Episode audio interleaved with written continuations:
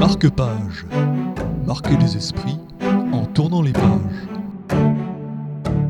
Une émission de Blaise Popperville. Ce soir, je reçois une des grandes voix de la littérature contemporaine belge. Bonsoir Jackie Flippo. Bonsoir. Ce soir, nous allons parler du nouveau roman de Jackie Flippo, Trois petites pièces de cuir, qui vient de paraître chez Mercenaires Éditions. Alors, je vais juste donner quelques éléments de biographie, voire de bibliographie, pour situer un peu cette grande voix qu'est Jackie Flippo. Jackie Flippo, vous, êtes, euh, je l'ai dit, quelqu'un d'important en Belgique. Vous avez néanmoins eu euh, d'autres métiers avant. Est-ce que vous pourriez euh, nous en parler? Ah bah, Ça remonte à il y a un certain temps. J'avais, comme beaucoup de, petits gamins de la campagne de l'époque, commencé compagnon dans une menuiserie. ça, c'était les premières années. Et puis, assez rapidement. Bon, je regarde un bon souvenir, hein. euh, mais euh, assez rapidement, je, me suis senti appelé par, par d'autres choses, par, euh, par les lettres. Voilà, donc j'ai quelques restes de menuiserie dans les doigts, mais ça ira pas plus loin. Alors c'est évidemment le lien qu'on fait avec votre premier roman en 79, euh, qui tout de suite explore des, euh, thèmes qui vont vous être assez chers, euh, la nature bien sûr, euh, avec tout cet arrière-plan de la chasse, mais également des théories qui louchent un peu vers l'hindouisme, l'orientalisme. Alors j'aimerais que vous essayiez de faire le pont entre Sciure en 79 et Trois petites pièces de cuir 2010. Peut-être qu'on peut juste en quelques mots situer un peu l'intrigue de Trois petites pièces de cuir. Il y a deux personnages, euh, Jacques, et puis il y a euh, le père Daniel. Alors juste quelques mots sur, euh, sur Jacques et alors j'ai peut-être pas compris, mais je sais pas si c'est le père Daniel, si c'est un ecclésiastique ou il y un peu mystérieux quand même. Hein. Père Daniel, on va dire. Si vous pouvez nous en dire quelques mots. Non, le père Daniel, c'est plutôt c'est l'usage qu'on avait dans les campagnes autrefois. voilà, c'est un peu le comme il y avait le le père. Euh, vous voyez quoi, quoi, le, père Martin. Donc c'était une figure emblématique. Euh, bon, euh, effectivement, on peut tout de suite voir la reconnaissance avec le père Michaud, quoi, dans mon enfance, voilà. Voilà, exactement. Ça, c'est une référence. non, le lien entre trois petites pièces de cuir et la sciure, c'est tout simplement en fait une transposition de du bois vers le cuir c'est c'était vraiment un, vieux rêve que j'avais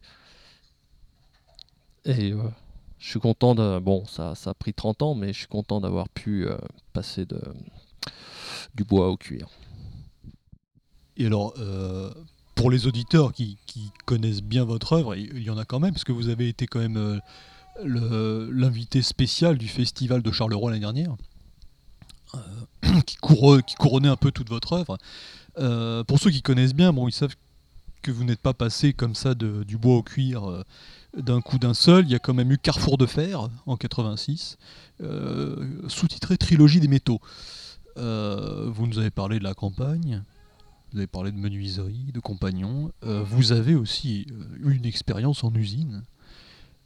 qui n'était pas, je crois, une expérience qui économiquement vous était nécessaire. Mais dans l'écriture de Carrefour de fer, trilogie des métaux, vous avez ressenti ce besoin de côtoyer un peu ce, monde de métal qui est, qui est je sais plus si je crois que c'était en, Wallonie comme on dit.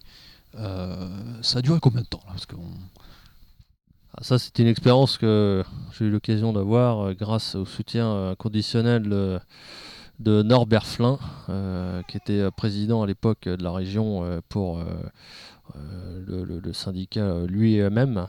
Euh, et ça, c'est l'union des métiers de la métallurgie. Euh, une expérience forte. en fait, j'avais une commande d'écriture pour ce syndicat pour essayer de compter un peu le, ce que vivait la métallurgie dans les années 80 et chacun sait que voilà il y a eu de grandes transformations donc c'était vraiment une, immersion très très intéressante dans, cet univers difficile qui est le métal. Oui, c'est un peu toute la démarche parallèle d'un Philippe Bassompierre, euh, qui au-delà de, du collectif euh, Tournevis, a lui aussi publié comme ça des choses sur, sur la fin d'un monde. C'était comme la fin d'un monde, hein, euh, tout ça, les années 80. Alors, je voudrais qu'on rentre un peu plus précisément dans trois petites pièces de cuir, parce que finalement, toute cette odyssée du, bois à travers le métal vers, le cuir. Bon, ça nous dit pas finalement ce que vous avez voulu faire. Il y a quand même toute une recherche stylistique autour du cuir. Il y a un vocabulaire qui crisse, qui pince, qui on a on a une impression tactile, si je peux dire comme ça. Je discutais euh, de cela avec des, euh, lecteurs euh, qui vous connaissent bien, qui nous écoutent. il y a quelque chose de tactile dans votre style, si je peux, je peux, je peux dire ces choses comme ça. Page 26, il a, je, vais vous citer. Hein, alors voilà, il arrivait comme ça, en sortant des bois. Il y avait une nuée qui passait. Il y avait l'eau qui coulait sur les feuilles. Il y avait la terre sur les doigts. Il y avait la terre sur les semelles. Il y avait le ciel à la place de l'âme. Bon voilà, je ne vais pas plus loin. Beaucoup de choses sont dites là-dedans. Ça résume pas le livre. Mais dans trois petites pièces de cuir, Père Daniel, Jacques, et puis il y a cette histoire qu'on peut mal interpréter euh, et qui tourne autour de tout ce qui sont les objets de la ferme. Alors, on saisit pas très bien où est le cuir là-dedans. Ah ben, le cuir est partout dans la ferme. Euh, c'est un élément essentiel. Euh, ne serait-ce que. Il faut savoir que les, fermiers en, Wallonie avaient tous des slips de cuir. C'est une grande tradition locale.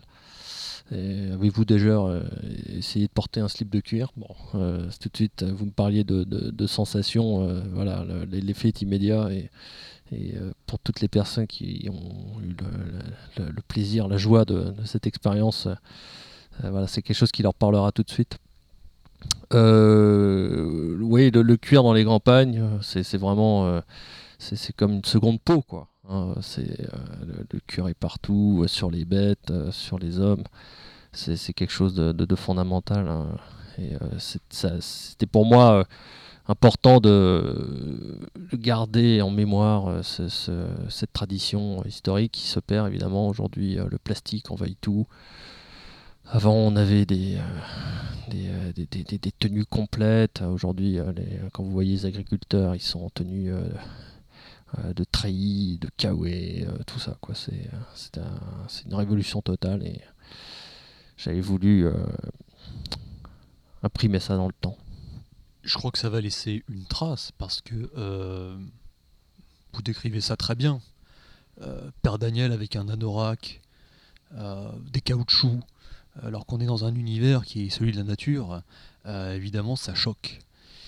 Et on comprend un peu mieux, enfin moi je l'ai compris comme ça, mais on va pas avant la page 750 quand même, que Trois petites pièces de cuir, c'est un roman de la nostalgie c'est un roman de la nostalgie des matériaux, du lien entre l'homme et l'animal. Et ça, c'est assez fort, parce que je ne crois pas qu'on ait beaucoup, et dans les littératures belges, plus forte raison dans la littérature européenne, créé ce lien comme ça. Rappeler qu'il y a un lien intrinsèque animal, activité humaine. Alors, je sais pas, moi, ça m'a fait penser au livre de, de Sylvie Tava, Sylvie Tava qui vient de sortir quelque chose, euh, je dirais pas de similaire, mais en fait qui, tourne un peu autour de ces choses qui viennent, qui disparaissent, qui reviennent, dont on a une nostalgie presque enfantine, qu'on n'arrive pas vraiment toujours à nommer. Et parfois on ne sait même plus exactement de quoi Sylvie Tava parle, mais en tout cas ça va assez loin. C'est quand même trois volumes, hein. je sais pas si vous les avez lus. Ah, pas du tout, non. Alors c'est sorti peut-être aussi, euh, je sais pas si ça a franchi les frontières de, la Moselle, mais euh, les éditions locales sont assez dynamiques de ce point de vue-là. Toujours est-il que euh, ça n'engage que moi. Hein. J'établis un parallèle entre vous, Jackie Flippo et Sylvie Tava. Euh, je sais, peut-être les auditeurs peuvent aussi faire le même. Alors je voudrais qu'on passe à une, seconde, une seconde analyse de trois petites pièces de cuir. C'est votre activité d'éditeur, parce que vous êtes aussi éditeur.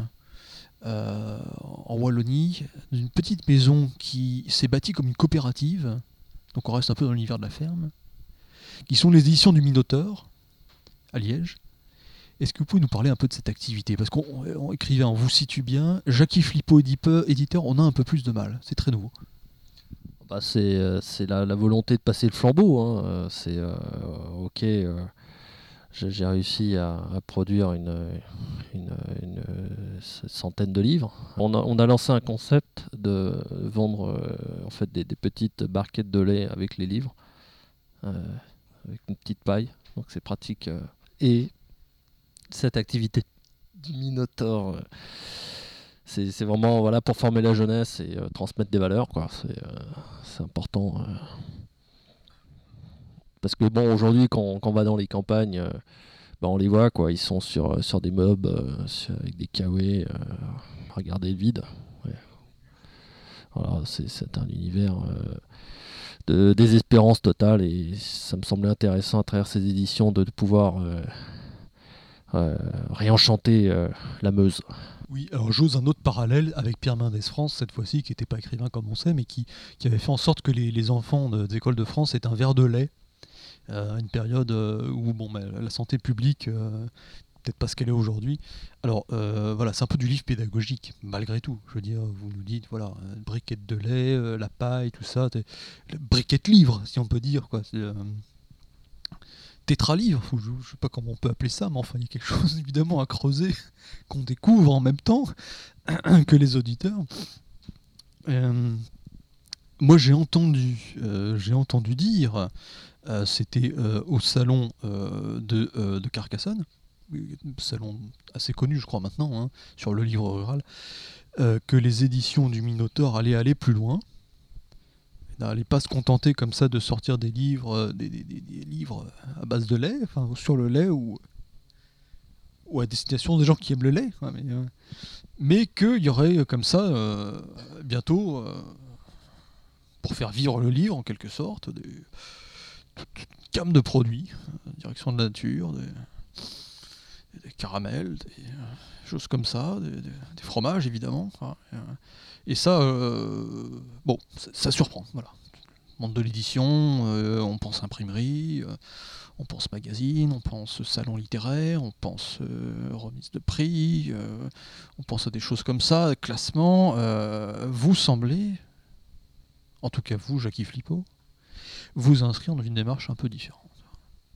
Je vais passer à une troisième, un troisième champ d'activité que vous avez, c'est que vous êtes, je dirais pas sportif de haut niveau, mais vous n'en êtes pas loin. Vous êtes, euh, vous êtes kayakiste, je crois qu'on dit comme ça.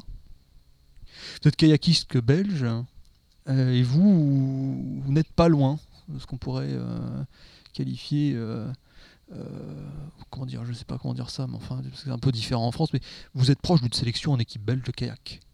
Alors, quel est le lien qu'on peut faire Je vais pas aller dire entre Sur, euh, Trilogie de fer, trois petites pièces de cuir et le kayak, mais quelle est la complémentarité ou l'opposition entre une activité de littérature, d'éditeur et de kayak? Bah, Le lien entre tout ça, c'est la Meuse. Hein bien sûr, la, Meuse, contrairement à ce qu'on peut penser, est un, fleuve euh, extrêmement actif. Euh, et les championnats de, kayak ont, avaient été lancés euh, sur, ce, fleuve au XVIIe siècle. Voilà, c'est quelque chose qui mériterait d'être rappelé. Et c'est une grande fierté pour notre, pays, notre fleuve.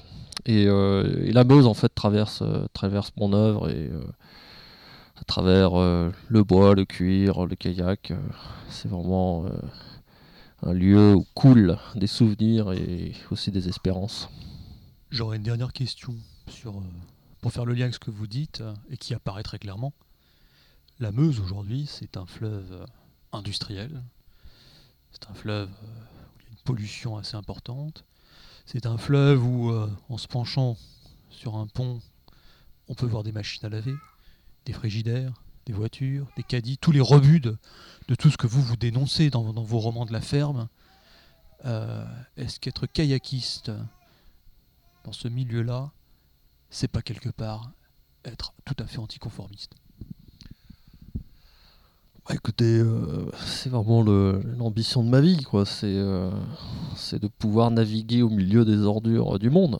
Euh, et, un écrivain est forcément un créateur engagé et euh, on peut pas rester euh, comme euh, d'autres le font et se pavoinent dans, dans des salons littéraires de Saint-Germain c'est vraiment j'avais bon eu l'occasion un moment été tenté dans les années 50 de suivre Sartre, Solaire, Sagan mais bon j'ai préféré rester là où j'étais sur la Meuse Jacques Flippo merci merci c'était Jackie Flippo qui nous parlait de trois petites pièces de cuir.